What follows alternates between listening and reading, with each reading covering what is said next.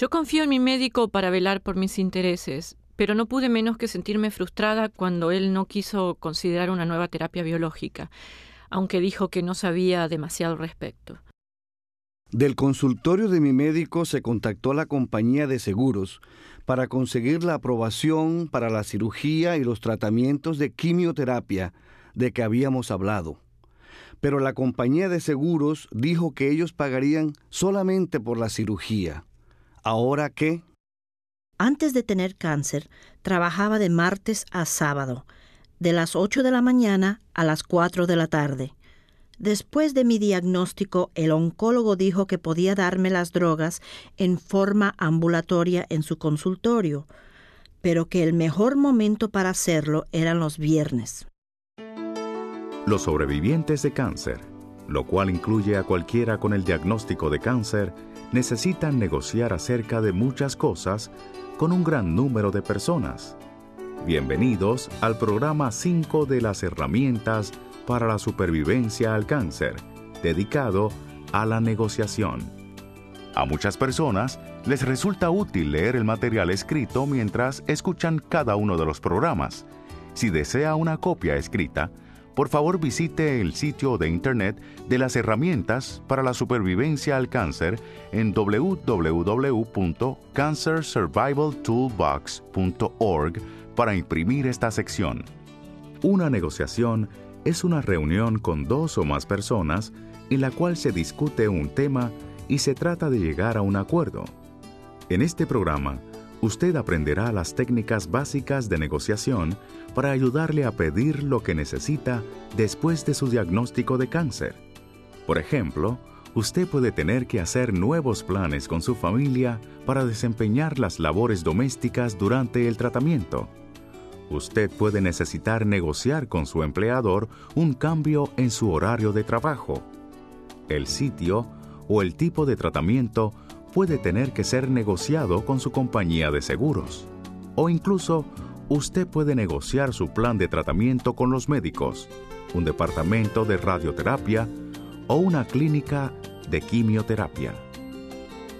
Al negociar cualquier cosa, es importante tener bien claro que usted es igual a la persona con quien está negociando, no importa cuál sea su procedencia.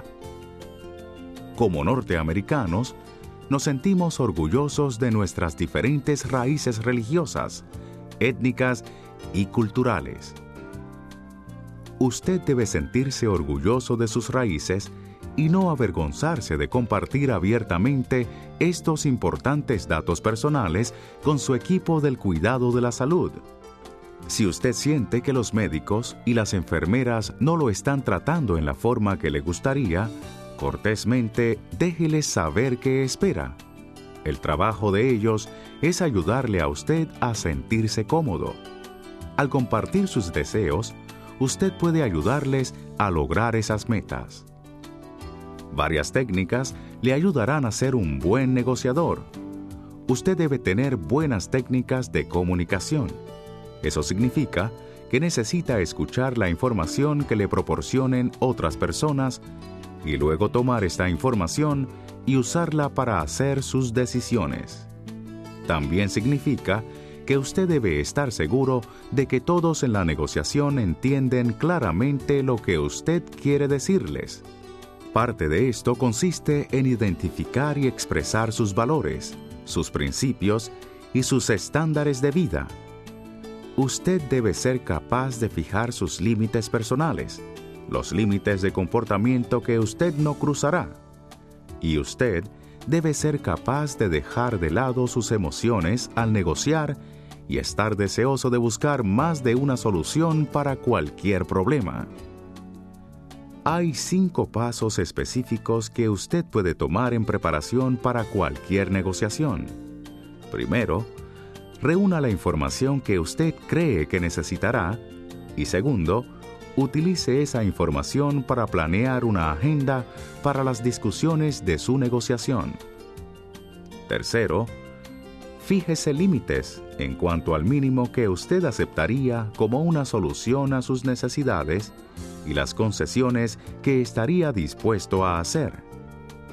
usted necesita decidir esto antes de empezar realmente el proceso de negociación. Cuarto, escuche su voz interior.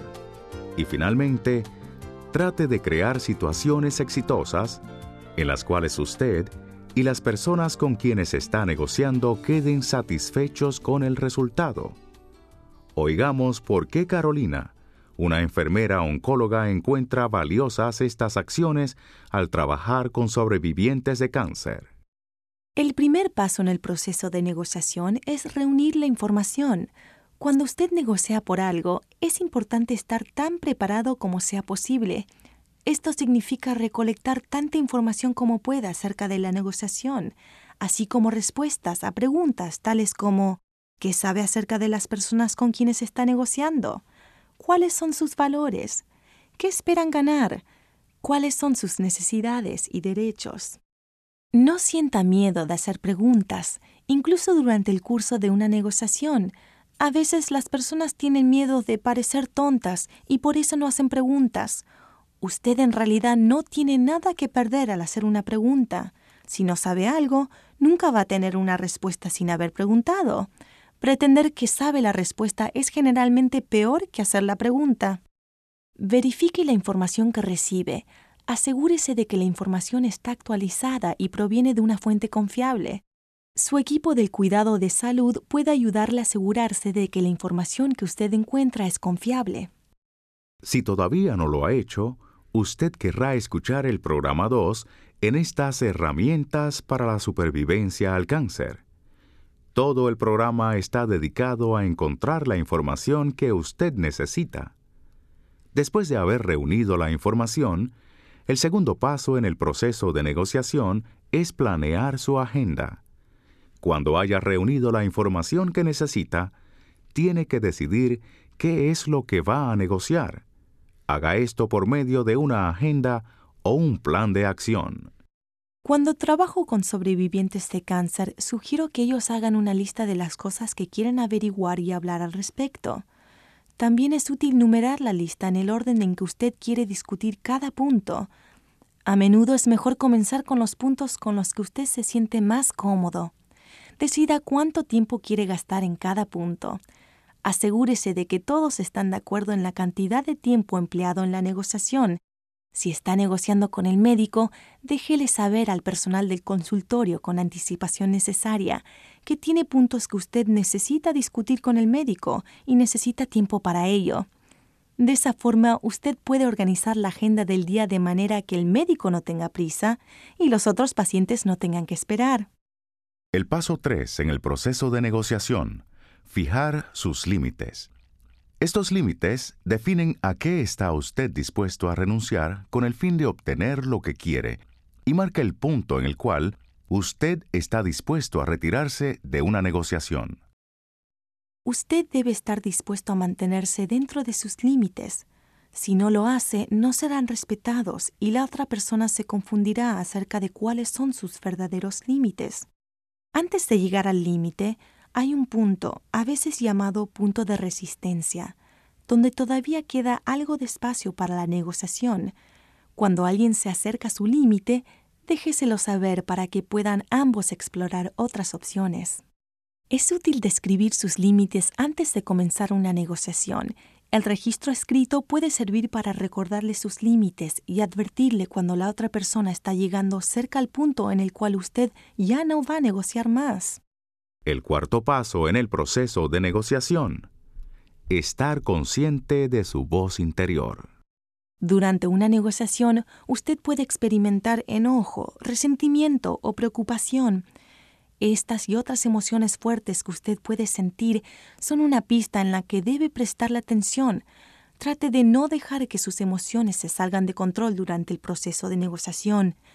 Trate de analizar lo que se dijo justo antes de que usted fuera consciente de sentir una emoción.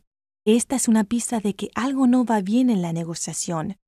No sienta miedo de detenerse y hacer una pregunta, revisar alguna información o simplemente pedir un receso, una pausa en la negociación para que usted pueda organizar sus pensamientos. El quinto paso en el proceso de negociación es crear una solución exitosa si puede. Si está consciente de sus valores y límites y está dispuesto a buscar soluciones creativas, usted puede generalmente crear una solución exitosa para cualquier negociación. Es importante reunir tanta información como sea posible acerca de los valores y necesidades de la persona con quien está negociando para poder entender cuáles son sus límites. Tenga en mente sus propios valores. Las metas se pueden alcanzar de diferentes maneras. El camino no es tan importante como mantener sus valores a medida que recorre el camino. Usted debe sentirse preparado para negociar acerca de diversos aspectos del cuidado de su cáncer. Por ejemplo, debe poder decir a sus médicos y enfermeras si a usted le gustaría que otros médicos o proveedores de cuidado de salud se involucraran en su tratamiento. Oigamos como Ana, una sobreviviente de cáncer que quiere probar un nuevo tratamiento, aprende a negociar con su cancerólogo, quien inicialmente no está a favor de este nuevo tratamiento. He leído mucho acerca de un nuevo tratamiento llamado terapia biológica que parece una buena opción para mi tipo de cáncer, el linfoma no Hodgkin. Así que en mi siguiente consulta con el cancerólogo le pregunté sobre el nuevo tratamiento. Dijo que no sabía mucho sobre la terapia biológica. Por lo que sabía, él no pensaba que pudiera ayudarme. Y además dijo que no se sentía cómodo con los nuevos tratamientos hasta que los médicos los hubieran usado por algún tiempo. Confío en mi médico para velar por mis intereses, pero no pude menos que sentirme defraudada con esta respuesta. Yo pensaba que valía la pena probar este nuevo tratamiento. Decidí conseguir más información por mi cuenta acerca de la terapia biológica y luego ver si podía convencer a mi médico de que la considerara. Fui a la biblioteca y leí las revistas actuales y las secciones de salud de los periódicos, encontré cuál compañía hace la droga utilizada en el tratamiento, incluso conseguí nombres de los médicos investigadores que han usado esta droga y piensan que es prometedora. También encontré un artículo acerca de un médico que trabaja en un hospital de una ciudad cercana, quien ha utilizado el tratamiento para mi tipo de cáncer. Copié la historia e hice una cita con mi cancerólogo para ver si él podía remitirme a este otro médico. Mi cancerólogo estaba sorprendido e impresionado por mi habilidad para encontrar buena información, pero todavía estaba escéptico. También hizo una pregunta importante. ¿Pagaría mi compañía de seguros por una segunda opinión que involucra terapia biológica? Así que dejé su consultorio esta vez sintiéndome decepcionada y un poco descorazonada. Pero eso no iba a detenerme. Al día siguiente llamé a mi compañía de seguros, descubrí que el otro médico forma parte del plan de mi compañía, pero tendría que ser remitida por mi propio cancerólogo con el fin de que el seguro cubriera una visita al otro médico. Me sentía como si estuviera andando en círculo. Expuse mi problema en la siguiente reunión de mi grupo de apoyo para ver qué decían otras personas. Un señor del grupo que tenía una experiencia similar, sugirió que le pidiera a los médicos programar una conversación telefónica. También me recomendó que reuniera toda la información que pudiera proveniente de las fuentes más confiables y actualizadas posibles, que respaldara la terapia biológica y se la diera a mi cancerólogo antes de que hablara con el otro médico. Seguí su consejo y funcionó. Mi cancerólogo conocía algunos de los nombres que yo había recolectado, de investigadores médicos que apoyaban la terapia biológica. De hecho, hay personas que él realmente respeta, así que llamó al otro médico para hacerse una idea de cómo manejaría él mi tratamiento. Al día siguiente, mi cancerólogo me llamó para decirme que aunque todavía estaba algo escéptico, me daría una remisión para velar a otro médico. Como lo muestra la historia de Ana, algunas veces la negociación toma más de una o dos conversaciones. Si usted se siente fuertemente atraído por algo que quiere probar, pero su médico no está de acuerdo, siga el ejemplo de Ana. Busque buena información y coméntela con su médico.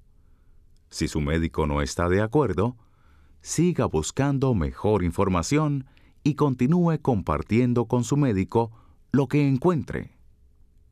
Otro punto que muestra el caso de Ana es que usted tiene el control de su cuidado de salud. Buscar segundas opiniones es común y no debería molestar a sus médicos. Generalmente una segunda opinión le confirma que está haciendo lo correcto. Pero puede resultar que la segunda opinión sea diferente de la del primer médico. Esto le puede parecer confuso y difícil. Si le pasa, a menudo es mejor ser honesto y preguntar a ambos médicos por qué hay una diferencia. Rara vez un médico está completamente en lo cierto y el otro completamente equivocado. Dado que el cáncer es una enfermedad tan complicada, usted puede tener varias opciones de tratamiento. Simplemente asegúrese de entender claramente las opciones que los médicos le ofrecen. Si piensa que quiere seguir el consejo del segundo médico, pero también quiere continuar bajo el cuidado del primer médico, averigüe si el primer médico está dispuesto y es capaz de seguir la segunda opinión. Algunos médicos pueden carecer del entrenamiento, capacidad de comprensión o confianza para hacerlo. Esto puede ser como pedirle a un chef francés que haga un plato chino o pedirle a un artista moderno que pinte la Mona Lisa. Usted necesita saber esto y no exigir que los profesionales del cuidado de la salud trabajen de una manera para la cual no están entrenados o con la que no se sienten cómodos. Después de todo, a usted no le gustaría sentirse presionado a aceptar un tratamiento que no desea, pero usted tiene el derecho de tomar las decisiones finales acerca de su propio tratamiento y acerca de cuáles médicos prefiere usted que se lo proporcionen. Si su médico está casi seguro de que un tratamiento no le beneficiará, escuche atentamente sus razones para que usted pueda tomar decisiones conscientes acerca de su plan de tratamiento.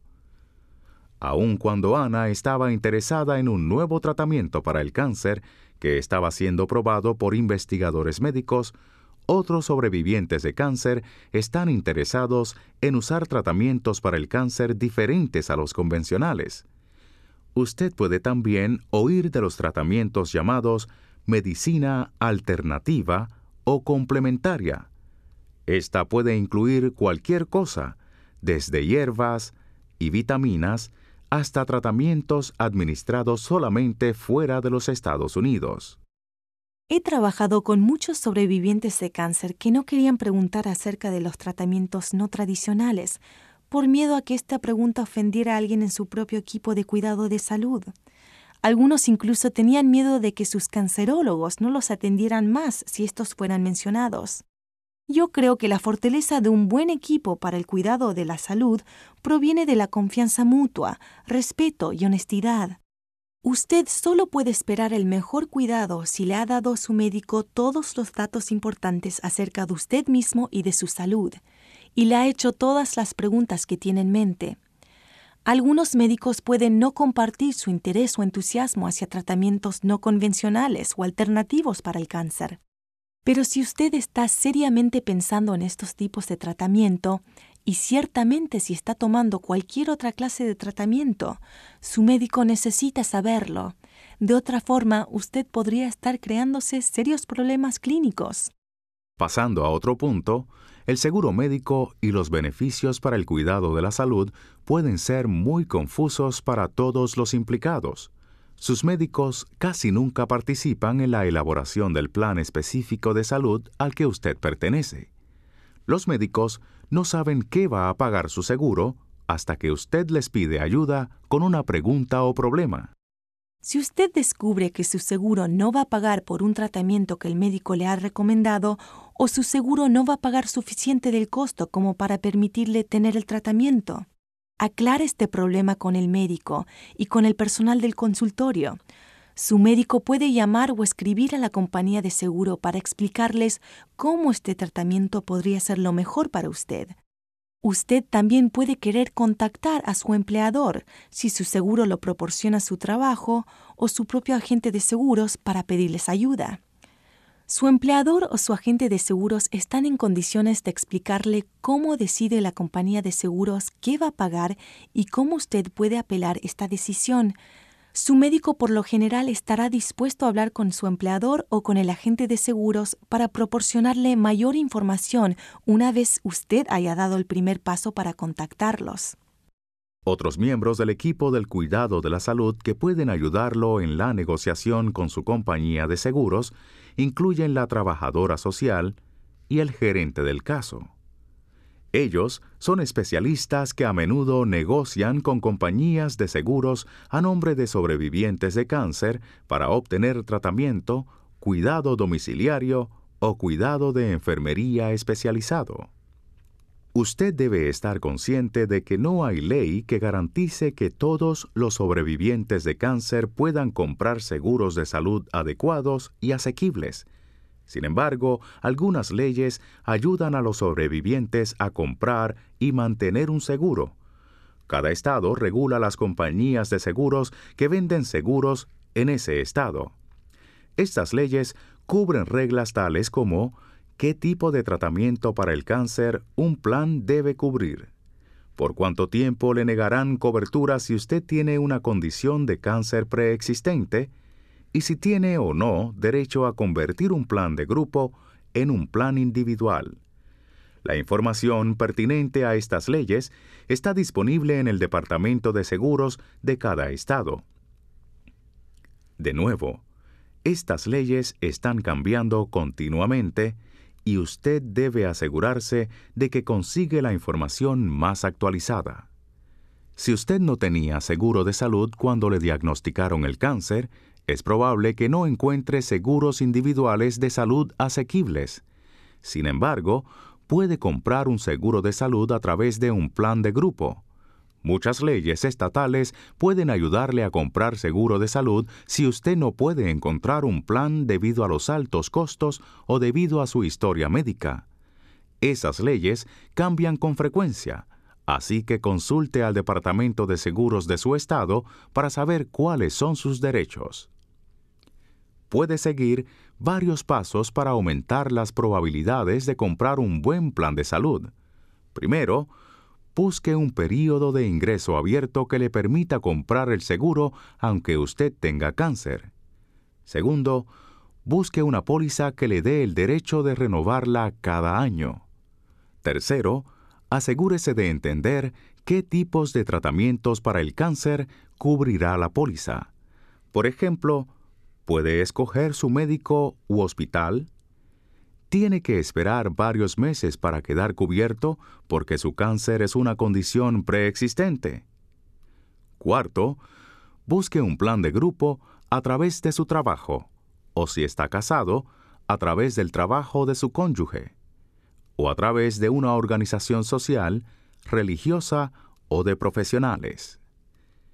Si usted tiene seguro de salud, Cuatro leyes federales, en adición a algunas leyes estatales, pueden ayudarlo a conservar su seguro de salud. Busque en el folleto que viene con este programa de las herramientas para la supervivencia al cáncer detalles sobre estas leyes. Los nombres de estas leyes son Americans with Disabilities Act, Ley para los Americanos con Discapacidades, ERISA, COBRA, and Health Insurance Portability and Accountability Act, Ley de Portabilidad y Responsabilidad del Seguro de Salud. Si usted tiene seguro de salud, asegúrese de recibir todos los beneficios a que tiene derecho bajo su plan.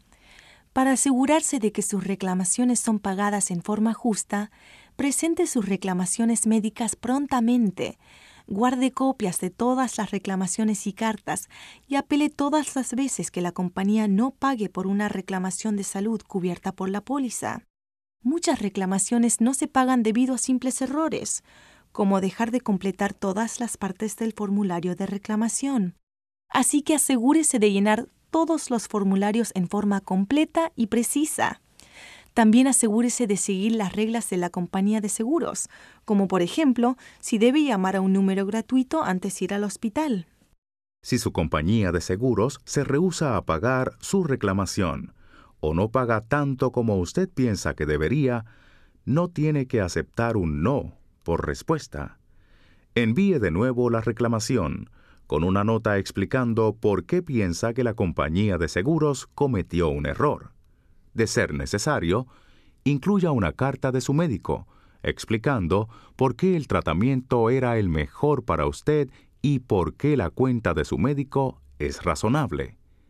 Si la compañía rechaza la reclamación de nuevo, pídale que un médico, en vez de un administrador, mire su reclamación envíela de nuevo con una carta que diga, me gustaría que la Organización Médica de Revisión de Normas Profesionales revise esta negación de cobertura. Al negociar con una compañía de seguros, es importante hablar con alguien que tenga la autoridad de tomar decisiones. Usted puede preguntar directamente, por ejemplo, en mi caso, ¿quién puede autorizar el pago de un trasplante de médula ósea? asegúrese de obtener el nombre de esa persona, su cargo y el número telefónico directo. Escriba esta información en una libreta donde usted mantenga toda la información de su seguro. No se rinda. Si la compañía sigue rechazando su reclamación y usted cree que están equivocados, busque la ayuda de una agencia estatal o federal, de un asistente social, grupo de apoyo para el cáncer o abogado. Ahora, miremos un ejemplo de cómo manejó un hombre algunos de estos puntos. Roberto es un hombre de 55 años de edad a quien le diagnosticaron cáncer del colon. Su hermano murió de cáncer del colon que había sido tratado, pero regresó y atacó su hígado dos años después de la cirugía de cáncer usted verá cómo Roberto utiliza las técnicas que hemos aprendido para obtener lo que necesita para el tratamiento de cáncer que ha escogido. Mi cancerólogo me dijo que tenía un tumor grande en el colon y que tenía varias opciones de tratamiento para mí. Una opción era cirugía para remover el tumor y la parte del colon cercana al tumor. Si yo escogía eso, tendría una colostomía permanente o apertura en mi costado para la descarga de materia fecal. Otra opción para reducir el tamaño del tumor son los tratamientos de radioterapia antes de la cirugía. Esto podría evitarle al médico una colostomía permanente al hacer una colostomía transitoria para más adelante reconectar las partes del colon que quedan. Una tercera opción es someterme a cualquiera de esas dos cirugías seguida por un periodo de quimioterapia. Dado que mi hermano tuvo cáncer de colon recurrente después de dos años, mi médico sentía que la cirugía seguida de quimioterapia me daría una mayor probabilidad de permanecer libre de cáncer después de la cirugía. Explicó que esta es una forma bastante nueva de tratar el cáncer del colon cuando existe riesgo de que el cáncer regrese. No hay forma de saber por seguro si el cáncer del colon recaerá si no me someto a la quimioterapia. Mi médico me dijo que muchos sobrevivientes de cáncer viven sin que su cáncer regrese después de haber tenido cirugía sin otro tratamiento. Pero él pensaba que su enfoque era lo mejor para mí, porque si el cáncer de mi hermano había vuelto, también podría hacerlo el mío. Así que recolecté una cantidad de información sobre mis tres opciones de tratamiento y hablé con mi familia sobre ellas. Cuando me reuní con mi cancerólogo de nuevo, ambos acordamos que la cirugía y la quimioterapia eran lo mejor para mí necesitábamos hacer lo que fuera posible para retirar cualquier traza de cáncer del colon de mi cuerpo. Del consultorio de mi médico se comunicaron con mi compañía de seguros para obtener aprobación para la cirugía y los tratamientos de quimioterapia. Pero la compañía de seguros les dijo que solo pagarían por la cirugía. Ellos no consideraban que la quimioterapia fuera necesaria y no pagarían por ella. La gente del consultorio de mi médico sugirió que yo hablara con mi empleador dado que él pagaba por mi póliza de seguros. Mi supervisor en el trabajo me envió a hablar con alguien llamado gerente de beneficios en la oficina de personal. El gerente de beneficios me dio una copia de la póliza de seguros, la cual es más larga que el manual de beneficios que me habían dado antes. Juntos buscamos cualquier cosa que pudiera ayudar.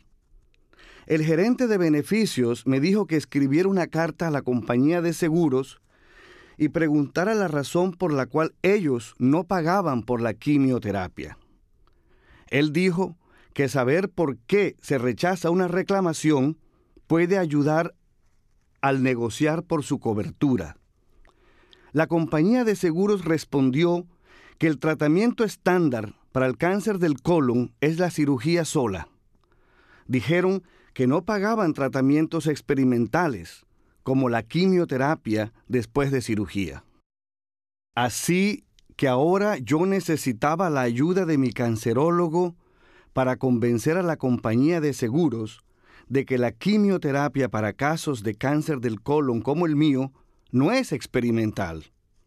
También necesitaba averiguar qué tenía que hacer para apelar la decisión de la compañía de seguros podemos ver que Roberto reunió exitosamente la información que necesitaba y trabajó de cerca con su cancerólogo y su empleador para negociar el tratamiento que él y su médico consideraban el mejor. El caso de Roberto nos brinda otro punto importante, sus derechos de empleo como sobreviviente de cáncer. Cerca de la mitad de todos los sobrevivientes de cáncer son adultos mayores que trabajan. La mayoría de los empleadores tratan a los sobrevivientes de cáncer en forma justa y legal. Sin embargo, algunos empleadores tratan a los sobrevivientes diferente a los otros empleados, en formas que pueden violar sus derechos legales. Bajo las leyes federales y estatales, un empleador no puede tratarlo de forma diferente que a los otros trabajadores en actividades relacionadas con su trabajo, porque usted tenga o haya tenido cáncer mientras usted sea capaz de desempeñar el trabajo. Para estar protegido por estas leyes, usted tiene que demostrar que tiene la habilidad, experiencia, educación y capacidad necesaria para desempeñar las responsabilidades esenciales del trabajo en cuestión, y su empleador lo trató diferente a los otros trabajadores en actividades relacionadas con el trabajo porque usted tenía una discapacidad por su tratamiento de cáncer o su empleador cree que su cáncer es incapacitante. El Americans with Disabilities Act, Ley para los Americanos con Discapacidades, también conocida como ADA por sus siglas en inglés, declara ilegales ciertos tipos de discriminación de los empleadores contra las personas que tienen o han tenido cáncer. La ADA cobija a los empleadores privados con 15 o más empleados, gobiernos locales y estatales, agencias de empleo y sindicatos laborales. La ADA y la mayoría de las leyes estatales brindan a los sobrevivientes de cáncer varios derechos al buscar y conservar un trabajo. Escuchemos cómo Nancy, una mujer de 43 años quien tiene cáncer de la vejiga, negocia con su empleador para continuar trabajando todos los días durante su tratamiento de cáncer. La siguiente es su historia traducida al español. Trabajo como cajera de un banco. Necesito el trabajo por el ingreso y el seguro de salud. También me agrada la amistad de las personas con quienes trabajo. Antes de tener cáncer, Trabajaba de martes a sábado de las 8 de la mañana a las 4 de la tarde. Pero después de mi diagnóstico, mi cancerólogo sugirió que recibiera la quimioterapia una vez cada tres semanas durante seis ciclos. Dijo que podía darme las drogas en forma ambulatoria en su consultorio. El mejor día para hacerlo, me dijo, era los viernes y que tomaría toda la tarde encontré que la ADA, Americans with Disabilities Act, me da derecho a un arreglo razonable. como por ejemplo un cambio en mis horas de trabajo para permitirme ver al médico, así que elaboré un plan. Le pedí a un colega cambiar días conmigo durante las seis semanas que recibiría tratamiento. Después le pregunté a mi empleador si podía trabajar los lunes en vez de los sábados y salir temprano los viernes de cada tercera semana hasta que mi tratamiento terminara. También le di a mi empleador una carta de mi cancerólogo explicando que yo debería sentirme suficientemente bien después del tratamiento del viernes como para regresar al trabajo el siguiente martes. La carta del médico señalaba también que yo probablemente necesitaría recibir tratamiento seis veces, pero que después posiblemente podría regresar al trabajo en mi horario habitual. En la forma que lo programé, cambiando el horario con mi colega, podría obtener el cuidado médico que necesitaba sin perder mi trabajo, y el banco no tendría que perder dinero contratando y entrenando a un nuevo cajero. Pude crear una situación de ganancia para todos que mi empleador aceptó. Otra ley federal, la Family and Medical Leave Act, Ley de Licencia Familiar y Médica exige que los empleadores con 50 o más empleados proporcionen hasta 12 semanas de licencia no remunerada con protección de empleo. Los empleados pueden utilizar el tiempo para cuidar de sus propias enfermedades serias o para el cuidado de un niño, padre o cónyuge gravemente enfermo, de un recién nacido saludable o de un niño recién adoptado los empleadores deben seguir proporcionando beneficios que incluye seguro de salud durante el período de licencia. Las leyes estatales y federales antidiscriminación ayudan a los sobrevivientes de cáncer en dos formas. Primero, desestimulan la discriminación. Segundo, ofrecen arreglos cuando la discriminación ocurre. Sin embargo, usted debería demandar pidiendo protección bajo estas leyes solo cuando todo lo demás falla. Los pleitos pueden costar una gran cantidad de dinero, tomar meses o años para el fallo y no siempre traen resultados justos. Primero que todo, trate de evitar la discriminación. Si eso falla, trate de razonar con su empleador. Si esto no funciona, usted tendrá que comenzar un pleito legal. Oigamos a Carlos, un consejero profesional para el cuidado del cáncer. Cuando usted esté buscando un nuevo empleo, recomiendo los siguientes enfoques para protegerse de la discriminación. Primero, si no le preguntan sobre su cáncer, no ofrezca información voluntariamente, a menos que su salud pueda impedirle desempeñar el trabajo.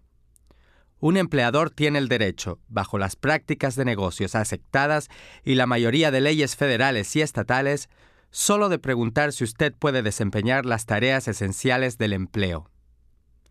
Segundo, no mienta en una solicitud de empleo o de seguro.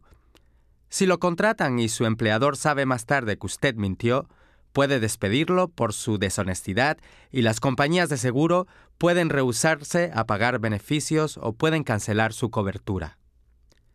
Tercero, mantenga su enfoque en su habilidad actual para hacer el trabajo. Los empleadores no pueden preguntar con qué frecuencia faltaba usted al trabajo en los empleos anteriores, pero pueden preguntar si usted puede cumplir con las reglas actuales de asistencia. Cuarto, si tiene que explicar un largo periodo de desempleo durante el tratamiento del cáncer, de ser posible, explíquelo en una forma que muestre que su enfermedad es cosa pasada y que usted está ahora en buena salud y espera permanecer saludable. Quinto, ofrezca a su empleador una carta de su médico, que explique su salud actual y su capacidad de trabajo. Prepárase para ayudar al entrevistador a entender su cáncer y por qué el cáncer a menudo no ocasiona la muerte o la discapacidad. Sexto, busque ayuda de un asesor laboral para la preparación del currículo y técnicas de entrevista laboral. Practique respuestas a preguntas esperadas tales como ¿por qué dejó de trabajar un año? o ¿por qué dejó su empleo anterior? Responda honestamente, pero resalte su capacidad de hacer el trabajo y no los problemas pasados ocasionados por su cáncer. Séptimo, no pregunte sobre el seguro de salud antes de recibir una oferta de trabajo. Luego pida ver el paquete de beneficios. Estos pasos pueden ayudarle a evitar la discriminación. Sin embargo, si usted encuentra discriminación, trate de conseguir una solución informal antes de lanzarse a un pleito. Si necesita algún tipo de ajuste, como horas flexibles de trabajo para atender a las consultas médicas, sugiérale a su empleador varias opciones. Si su empleador le ofrece arreglos, no los rechace rápidamente sin analizarlos. Además, haga lo que pueda para educar a los empleadores y colegas que creen que la gente no puede sobrevivir al cáncer y continuar siendo trabajadores productivos. En resumen, aprender buenas técnicas de negociación es una parte importante del manejo del cáncer. Estas técnicas pueden ayudarle a conseguir el cuidado médico que prefiere, despejar desacuerdos con aseguradores y proteger sus derechos legales. Estas técnicas incluyen reunir información, comunicarse eficientemente, aferrarse a sus valores, fijar sus límites personales, controlar sus emociones y disponerse a ver más de una solución para cualquier problema. Revise este programa para pulir sus técnicas de negociación. Ellas le guiarán a negociaciones exitosas no solamente en lo que concierne a su cáncer, sino en todas las áreas de su vida. Este es el fin del programa 5 de las herramientas para la supervivencia al cáncer